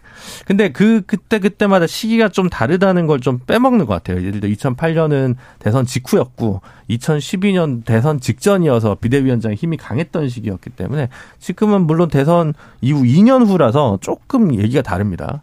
그리고 사실은 김기현 원내대표 뭐 될 수도 있고 뭐 어느 정도 역량이 다 검증된 분이지만 끊임없이 수도권 경쟁력 있는 당 대표에 대한 요구는 결국 중도 확장성의 문제인데 그 얘기 그 얘기가 분명 들어갔음에도 그 손을 대통령실에서 들어주지 않는다는 건 아, 나쁘게 얘기하면 어, 지지율이나 긍정평가 50%를 노리지 않는구나라는 생각을 저는 많이 합니다. 음. 오히려 지금일수록 내려놓을수록 오히려 긍정평가와 지지율이 올라갈 텐데 40% 언저리에서 만족하고 이걸 수성하는 것으로 정권을 마치려고 하나? 정말 그렇다면 더 많은 구- 어, 지지율을 통해서 긍정평가를 통해서 국정 운영에 어떤 드라이브를 걸고 추진력을 얻으려고 하는 어 소, 소명 이런 것은 전혀 없나라는 부분에서 저는 그 부분이 좀 대단히 좀 실망스러운 어 선택이라는 생각이 들고요. 네. 여담이지만 불출마 선언은 이제 2012년 대선 때 심상정 진보정의당 후보가 단일화 없이 네, 문재인 후보를 지지하면서 불출마를 한 적이 선언은 여러 번 있었죠. 네, 꽤 있습니다. 네. 당대표 선거에서는 잘 못 보긴 했습니다만. 예.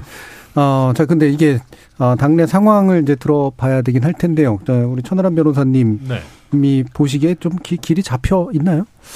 그러니까 제가 아직 정치를 보는 눈이 음. 좀 얕은 것 같은 게 음. 저는 사실은 이 나경원 전 의원 불출마하기 전에 표가 어떻게 될까를 저한테 물어보면 한 반씩 갈릴 것 같다라고 생각을 했었거든요. 예. 어 근데 일단 지금 보면 당내에서는 일단은 거의 꽤 상당수가 안철수 의원 쪽으로 가는 것 같아 보이긴 합니다. 당내는. 예, 그 기류 자체는. 음. 그러니까 그게 이제 새로서 규합되는지 모르겠지만 분위기 자체는 네. 좀 그런 것 같습니다. 그러니까 어 제가 그래도 한 반반씩 흩어지지 않겠어라고 생각했던 거는 나경원 전 의원은 일단 갖고 있는 지지층이 친윤 지지층이었거든요. 네. 그러다 보니까 나경원이라는 구심점이 없어지면은 당연히 원래 친윤 후보 쪽으로 돌아가겠거니 음. 절반 정도는 생각했는데 어 약간 제 생각에는 나경원 전 의원을 여론조사상에서든 어디서든 아무튼 끝까지 지지했던 분들 입장에서는 서운함이 좀 남은 것 같아요. 음. 약간 아 이렇게까지 해야 되나 음. 좀 너무한 거 아니냐. 좀 과연 그리고 이런 식으로 좀 나경원한테까지 이렇게까지 하는 게 건강한가 우리 당이 그러니까 그런 면에서 조금 안철수 의원 쪽으로 예, 어, 반향은 있는 것 같다. 지금까지는. 근데 문제는 안철수 의원 입장에서 이거 지금 줄다리기가 아 이게 그러니까 줄타기가 엄청 어렵거든요. 이거 지금 그러니까 초고난도거든요. 왜냐하면은 어 제가 봤 안철수 의원 입장이면은 제일 미운 사람들이 뭐 그런 걸 겁니다.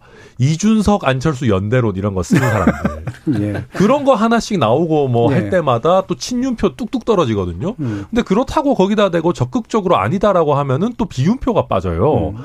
이게 굉장히 어려운 앞으로의 선거 과정이 남아 있기 때문에 아무튼 이게 좋게 보면 확장성인데 아무튼 나쁘게 보면 아주 어려운 외줄타기를 음. 하시게 될 것 같습니다. 예. 일단은 이제 안철수 의원이 의외로 예, 기세를 가져가는 것 같긴 하나 전략을 짜긴 굉장히 어려울 것이다. 예. 예. 이렇게 보시네요. 자, 그러면 이제 대통령 문제로 바로 또 한번 가봤으면 좋겠는데 당무 개입론 얘기니까 계속 나오잖아요. 그러니까 예전 거부터 해서 아마 지금 어, 전당대회 참석하겠다라는 얘기까지 포함해서 아마 얘기인 것 같고 그 발언 하나만 가지고 얘기는 아닌 것 같은데 과연 이게 이제 예전에 박근혜 전 대통령 시절에 이 부분하고 이제 적용 가능한 사례일지 아닐지 이 법이라는 게또참 쉽지 않아가지고요. 일단 한번 김준우 변호사 의견 한번 저는 여쭤볼게요. 원래 정치적인 입장으로도 대통령 당무 개입은 괜찮다라고 보는 네. 입장입니다. 사실은. 그러니까 물론 당의 독자성과 자율성이 필요하기 때문에 그렇지만 제 말은 어, 대통령이 정치적 행위를 하는 것에 대해서 이거를 뭐 법적 잣대로 한다거나 이런 건 네. 저는 문제라고 생각하거든요. 음. 오히려 그래서 예전에 뭐 노무현 대통령 탄핵 처음에 소추 사유로 됐던 뭐 어, 총선 개입 뭐 이런 것도 네. 저는 사실은 말이 안 된다고 생각해요. 그때 뭐 헌재에서는 문제되지만 탄핵 사유는 아니다 이렇게 정리했지만 다만 박근혜 전 대통령 같은 경우 그때 그 청와대 예산으로 여론조사를 돌렸기 때문에 네. 거기서 생긴 문제라고 저는 보거든요. 음. 그래서 어 당무 개입이나 뭐 이런 것들도 필요하면 대통령이 뭐 어쨌든 할 수 있다고 생각합니다. 기본적으로 지분이 가장 많은 사람이기 때문에 다만 이렇게까지 나서는 것은 오히려 본인의 권위를 떨어뜨리고 침묵의 힘이라는 걸 아까 예를 들어 하원기 부대변인 짚어주신 것 같은데 그걸 스스로 상실케 하면서까지 이렇게 조바심 내야 되는가라는 생각에 대해서는 저는 의문이 있는 거죠. 음. 정치적으로 유능하지 않다는 거죠. 정치적으로 개입해도 되지만 그 부분에서 뭐가 그렇게 음, 간절하고 강구하길래라는 생각이 여전히 저는 지울 수가 없거든요. 그냥 어, 결선 투표 제도까지 만들어 놨으면 그 정도는 이제 그 뒤는 자율성을 놓고 보면 어, 본인이 어, 경원시했던 뭐 실질적으로 경원시했던 유승민 의원의 당 대표 선출 가능성만 배제하면 그 정도로 족한 것이지 굳이 이런 방식으로 권성동 의원 낙마시키고 나경원 의원 낙마시키는 이런 정치에 윤석열 대통령이 개입했다고 어 모든 어 저희를 비롯해서 모든 사람들이 그렇게 생각하게끔 만드는 것은 별로 힘 있는 정치적 개입이 아니라는 겁니다. 예. 아까 예, 한 얘기하고 비슷한 게 있는데요. 그러니까 제 예. 솔직한 심정으로는 지금 윤석열 대통령 같은 경우에는 이 당의 뿌리가 내려가 있는 사람이 아니잖아요. 음. 그러니까 하는 듯안 안 하는 듯 은근히 메시지 주기 이런 걸 잘 못하는 것 같아요. 검찰이었으면 이제 상명하복에 따라서 딱 명령하면 딱 일사불란하게 되는데 지금 대통령 보기에는 꼭 뭐 야당이 아니라 여, 여야 가릴 것 없이 정치인들 못 믿겠다는 생각이 너무 강한 네. 것 같아요. 그래서 내가 봤을 때는 이 다음 총선에서 내가 딱 믿을 수 있는 뭐 검사들이라든가 내 주변 사람들 공천을 해야 되겠는데 안철수 뭐 후보고 나경원 뭐 의원이고 다 못 믿겠고 딱 내 말 들어줄 수 있는 사람들이 했으면 좋겠다. 네. 라는 생각을 가지고 있지 않고서야 이렇게까지 할까라는 게 이제 제 개인적인 생각이고요. 그다음에 이 당원들 같은 경우에는 그러니까 지지층들 같은 경우에는 그럼에도 불구하고 왜 김기현 의원한테 안 가냐? 그 당원 당원들이나 지지층들은 그게 싫은 거죠. 윤석열 대통령이랑 잘 협조해서 국정 운영 성공적으로 뭐 안착시키는 것까지는 동의하지만 김기현 뭐 바지 사장으로 김기현 당 대표 앉혀놓고 뭐 장재원 의원이 사무총장 음. 같은 거 막 호가호위하면서 공천 주무르고 이런 건 또 싫다. 그렇게 하면 또 총선 질 것 같다. 그렇기 때문에 이게 또 갈팡질팡하는 모습이 있는 거 아닌가 싶어요. 저는 음. 아까 김준우 변호사님 얘기 잘 해 주셨는데 차라리 당헌을 한 번 더 바꿔서 그냥 그 대통령이 뭐 옛날처럼 당 총재를 겸하게 하거나 이거 정당법상 문제 제가 알기로는 없는 걸로 아는데 당 총재를 겸하거나 그냥 지명을 하는 식으로 하는 게 깔끔하지 않나라는 생각이 들 지경입니다. 도와주려고 하는 얘기가 아닌 것 같은 그런 느낌이 확 듭니다. 네, 최근에 예. 평론가님. 아니 근데 뭐 사실 현실적으로 대통령이 당무기에 파지 마라 이게 가능하겠습니까? 예. 그러니까 저는 이건 뭐 어쩔 수 없이 이거는 이제 암묵적으로 해야 되는 부분인데 예. 이번에는 좀 너무 드러나게 했다라는 이제 그 해석이죠. 사실은 뭐, 뭐 대통령께서 하신 적은 없어요. 그런데 우리가 그렇게 흘러, 흘러가는 국면을 놓고 보니까 결국 그렇게 했던 것 같은 해석의 영역이긴 한데 저는 대통령이 워낙 여의도 정가에 뿌리가 없는 분이라 이제 그런 생각은 있을 거예요. 내가 정권 교체했지만 야당 때문에 발목 잡혀서 한 발짝도 못 나가고 이 당은 아직도 내가 있긴 하지만 조금 뭐랄까 내가 겉도는 듯한 느낌도 있고 그러니까 한번 야 이거 총선 때까지 어찌 됐건 내거 국정 그 내가 좀 목표했던 것도 그렇고 야당 반대 때문에 당장 못할 거니까 그러면 당이 원팀으로 한 목소리 내는 쪽으로라도 한번 1년간 가보자. 예. 뭐 총선은 나중에 보더라도 그러다 보면은 일단 최소한 네 분이 없으면은 지난번 사실 네 분만 없으면 당의 지지율이 빠지진 않아요. 네. 아, 그러니까 당 아주 한 큰 포로 빠지진 않고 그나마 보합은 하더라고요. 그러니까 그런 생각을 가질 수는 있었을 것 같아요. 그러니까 뭐 총선 승리라든가 이게 조금 다음 그 좀 스텝으로 생각할 수는 있으나 저는 그럼에도 불구하고 이제 대통령께서 너무 과도하게 개입했던 그런 좀 모습으로 비춰지는 거는 어찌됐건 지금은 국민의힘 당권 투표는 어, 책임당원 80만 명이 하겠지만 그 이후는 사실은 중도가 반응을 해줘야 어느 정도 국정 지지율도 올라가는 거라서 이 정도 선에서 그게 저는 마지막 메시지가 내가 3월 8일 날 참석할 거예요라고 한 게 마지막 메시지 같아요. 왜냐하면 이게 온라인 투표기 때문에 사실은 이미 전당대 투표일 그러니까 전당대 하기 전에 이미 다 투표가 끝난 상태에 있어가지고 설령 그날 참석을 하신다 하더라도 그는 상징적인 그냥 그 퍼포먼스에 불과한 거지 전혀 뭐 현뭐 표심이 현장 투표가 네. 없기 때문에 영향을 끼치지 못해 그래서 이번에 마지막인 것 같고 그래서 이제 한 달 정도 남은 국면은 이제 그렇게 그렇게 해석된 대통령의 마음 이른바 윤심과 그다음에 당의 미래를 가지고 김기현 의원과 어, 안철수 의원이 지금 양강 구도를 형성하는 그, 그런 과정인데 저는 대통령께서 이제까지 개입했던 것으로 충분하게 어떤 그 뭐 본인이 개입했다 여- 그 여지는 남기지 않았지만 음. 윤심의 영향이 작동했다는 모습은 이미 충분하게 시그널화가 돼 있기 때문에 네. 더 이상 그 조금 진전되는 거는 이거는 뭐 당의 흥행을 위해서라도 이건 조금 도움이 안 될 것 같은 생각이 들고요.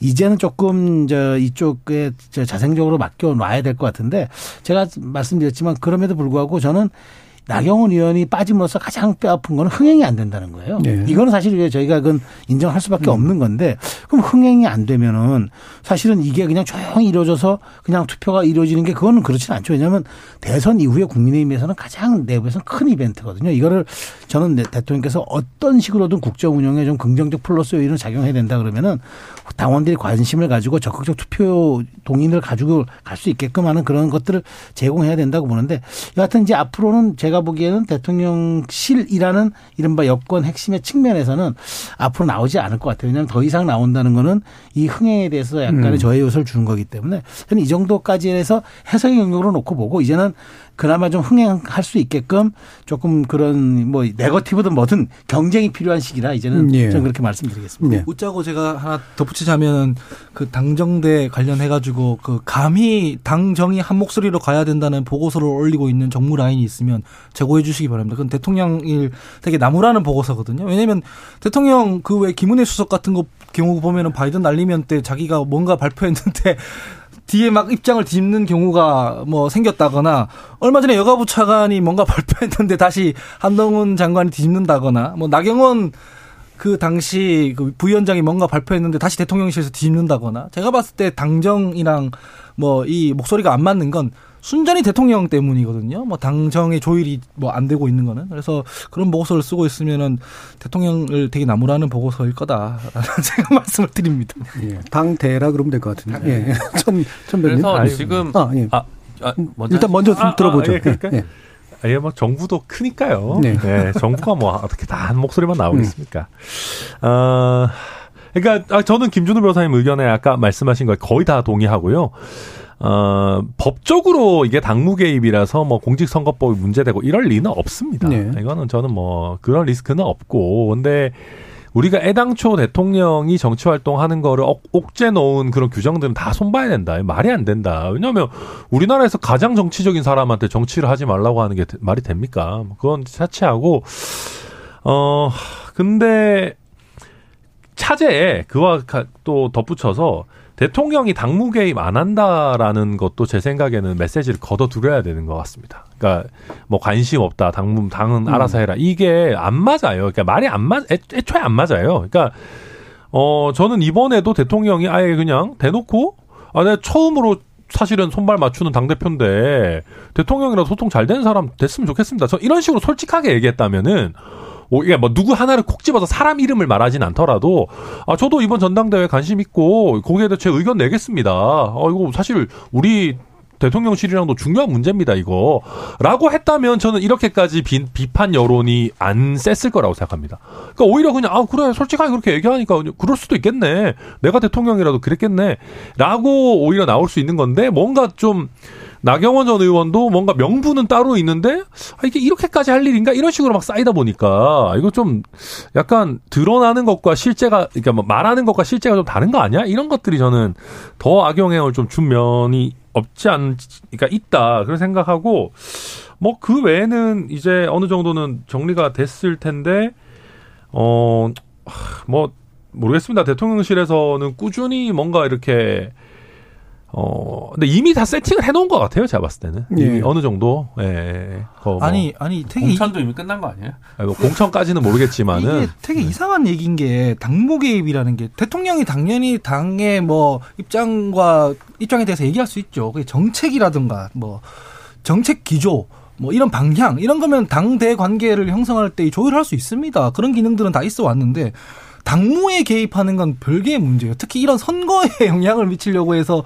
이거는 완전히 별개의 문제거든요. 이거는 당무랑 당무란 건 대통령의 의지가 아니라 이 정해진 절차에 따라 하면 되는 것이고 선거는 민주적으로 하면 되는 거거든요. 네. 그걸 흐트리고 있기 때문에 비판받는 것이지 뭐 대통령의 정치적 뭐 운신의 폭을 좁히고 있는 이건 완전 별개의 문제다라는 네. 말씀을 드립니다. 그러니까 개입의 내용이 좀 문제인 거지. 뭐 예를 들면 뭐 그러지 않 그럴 리는 없겠지만 예컨대 진짜 말도 안 되는 극우 유튜버가 우리 저희 당 대표가 진짜 될 것 같은 상황이다. 최고위원 될 것 같더라고요. 아, 그런 슬픈 얘기는 하지 말아주시고요. 어, 그런 상황이면 대통령이 메시지 낼 수 있죠. 아, 이거, 이런, 이런, 이런 방향으로 가서 안 된다. 예. 당원 여러분, 이거는 생각을 다시 한번 해봐달라. 할 수 있는 거죠, 사실. 예, 의견을 대통령이- 내느냐 뭐 아니냐 하고도 있지만 뭐 예를 들면은 자원을 쓰느냐 대통령이 동원할 수 있는 자원을 쓰느냐 그렇죠. 안 쓰느냐 이 문제겠죠. 예. 그럼 이제 한 달 남았는데 어쨌든 뭐 구도는 거의 정리가 됐습니다. 저는 이제 유승민 대표 얘기가 하나 남아 있는 것 같은데 네. 저는 개인적으로는 출마 굳이 하시 하시지 않아도 된다고 생각하고 어, 출마해도 좋은 결과를 얻을 수 없고 어, 지더라도 남길 수 있는 뭔가가 없을 것 같아서 이미 뭐 저는 볼 필요 없다고 생각하고요. 오히려 제가 주목하고 싶은 것은 지난주에 그 마포 포럼에서 김무성 대표가 김기현 후보에 대해서 상향식 공천의 중요성을 강조를 네. 했거든요.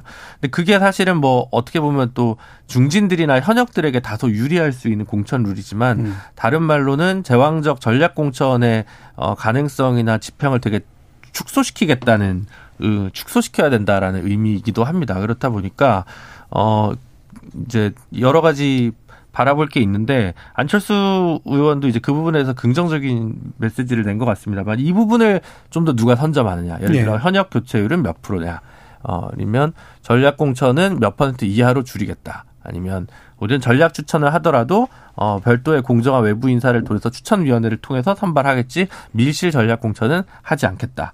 뭐 호떡 공천은 하지 않겠다. 공천은 어느 시기까지 마무리를 해가지고 뒤집는 일이 없도록 하겠다. 이런 플랜을 해서 좀 투명성을 확보한 당내 민주화의 예. 플랜을 누가 어떻게 내느냐. 그것이 사실 어떻게 보면 지금 김기현 대표 같은 경우도 만약에 그거 무조건 하겠다고 얘기는 했어요. 김무성 대표 앞에서는. 근데 그걸 가져가면서 결선 없이 끝까지 가져가려면 그 얘기를 김기현 대표는 할 수 있을까? 그것은 윤석, 윤석열 대통령의 마음을 거스르는 일은 이진 않을까? 이제 요가 마지막으로 나머지는 사실 뭐 정책적인 논쟁에 있어서 크게 뭐가 될 것 같지는 않거든요. 지금 예. 상황에서 가장 당내에서 첨예한 문제는 그 부분일 것 같고 결국은 어 사실은 아마 지지자분들은 그게 밀실 공천이든 아니면 뭐, 미- 상, 뭐 상향식 공천에도 관심 없을 겁니다. 경쟁력 있는 공천이 제일 중요하다는 얘기를 지지자분들 하실 텐데 또 당내에 있는 인자들은 그게 다르기 때문에 그 부분에서 명확한 선을 누가 좀 유능하게 내느냐가 또 미묘한 내부의 어떤 역학관계 그리고 지지율 변화 그리고 혹은 당대표 선거 결과가 김기현 대표에 끝나더라도 그것이 공천 과정까지 국민의힘에 남는 후과 이런 것들을 바라볼 수 있는 지점이 아닐까 싶습니다. 네. 김기현 대표라고 그러니까 당부 개입하시는 것 같은 느낌이 들어서 예, 원내- 전전 원내 대표를 사전 당국에 사전 당국. 예, 최수영 평론가. 그저 김준호 변호사 잘 짚어주셨는데 사실 이 상향식 공천 이 참 말이 무지하게 아름답거든요. 네. 아 이거 이거 사실 뭐 평론의 영역, 방송의 영역에서는 뭐 금과 옥조 같은 그렇죠. 얘기고 그리고 뭐 이게 참 아름답게 포장하기에는 이만한 얘기가 없는데 이게 제각각 강론으로 들어가면 되게 이게 좀 사실 네. 미묘합니다. 현역과 당협이 다르고 정치 신인과 또 기존 정치인이 다르듯이 음. 이게 굉장히 미묘한 지점이라 그 말, 그 정확한 지적이에요. 어떻게 요거를 정말 덜 익은 계란 다루듯이 정말 이거를 잘 네. 만지느냐에 따라서 제가 보기에 이제 그 굉장한 표심의 이동이 있을 것 같은데 이거 그렇다고 다 드러내놓고 하기도 좀 애매해요. 그러니까 총론은 아름답고 논리적이되 강론은 조금 실리적이고 네. 조금 그 뭐랄까 표가 되는 쪽으로 네. 이렇게 에, 좀 운영해야 될 것 같아요. 그런데 이제 그거는 기술적으로 알아서 할 문제인데 어쨌든 저는 이제 이런 생각들 당원들이 이제 할 것 같아요. 그러니까 저는 뭐그 국민의힘이 어쨌든 이정현 대표도 당 대표로 만든 당이고 김무성 대표도 당 대표로 만든 네. 당이고 또 이준석 대표도 당 대표로 만든 당이고 황교안 대표도 대표로 만든 당이에요. 그러니까 이게 참 이상해요. 그러니까 이게 어떤 하나의 mainstream으로만 우리가 보기에는 보수 주류다라고 해석을 하는데 어찌어찌 보면은 전략적 투표에도 능하고 네. 정치 고 관여자들 다운 어떤 그런 담론 형성도 가능하고 그러니까 이런 점들이 지금 고민될 것 같아요. 그러니까 김기현 후보가 최근 김장연대가 쑥 들어갔잖아요. 예. 뭐 기- 김장이 철이 지나서 그런지 몰라도 김장이 쑥 들어가 버리고 요즘 연포탕 뭐 네. 해- 해장국 계절이 돌아왔는데 또 안철수 의원도 마찬가지고. 그러니까 지금 이게 그럼 내가 과연 이게 아까 이준석 대표 얘기했는데 그건 또 이준석 대표가 먼저 선을 긋더라고? 어 그런 얘기 하지 마세요. 앞으로 그런 일 없을 겁니다라고. 뭐 그게 누구에게 다행인지 모르겠으나 먼저 선을 긋던데. 그러니까 이게 그런 미묘한 지점이 있는 거니까 요렇게 미묘한 지점들을 정말 잘 공략해내는 과정이 이제 변수로 남은 것 같은데 그래도 저는 국민의힘 당원들이 지금 세대 분포도 바뀌었고 지역 분포도 바뀌어가지고 80만 당원이 어디로 예측할 어디로 어디로 갈 건가 정말 예측 불가 능해요. 그래서 지금부터는 캠페인을 얼마나 정교하게 하느냐의 싸움이다. 저는 그렇게 예. 평가합니다. 그러니까 국민의힘 핵심 지지층이라고 해가지고 그냥 무조건 단순한 몇 가지로 그렇죠. 예. 이제 정- 투표 형태를 보면 그렇더라고요. 예, 정해질 건 아니기 때문에 예. 이제부터는 세련된 캠페인 예, 그렇습니다. 이게 이제 상당히 중요해졌다라는 그런 말씀까지 해주셨네요. 자, KBS 열린 토론 월요일 코너 정치 재구성은 이것으로 모두 마무리 짓겠습니다. 오늘 함께 해주신 네 분, 김준우 변호사, 최수영 시사평론가, 하원기 더불어민주당 전 상근부대변인 그리고 천하람 국민의힘 순천갑 당협위원장 네 분 모두 수고하셨습니다. 감사합니다. 감사합니다.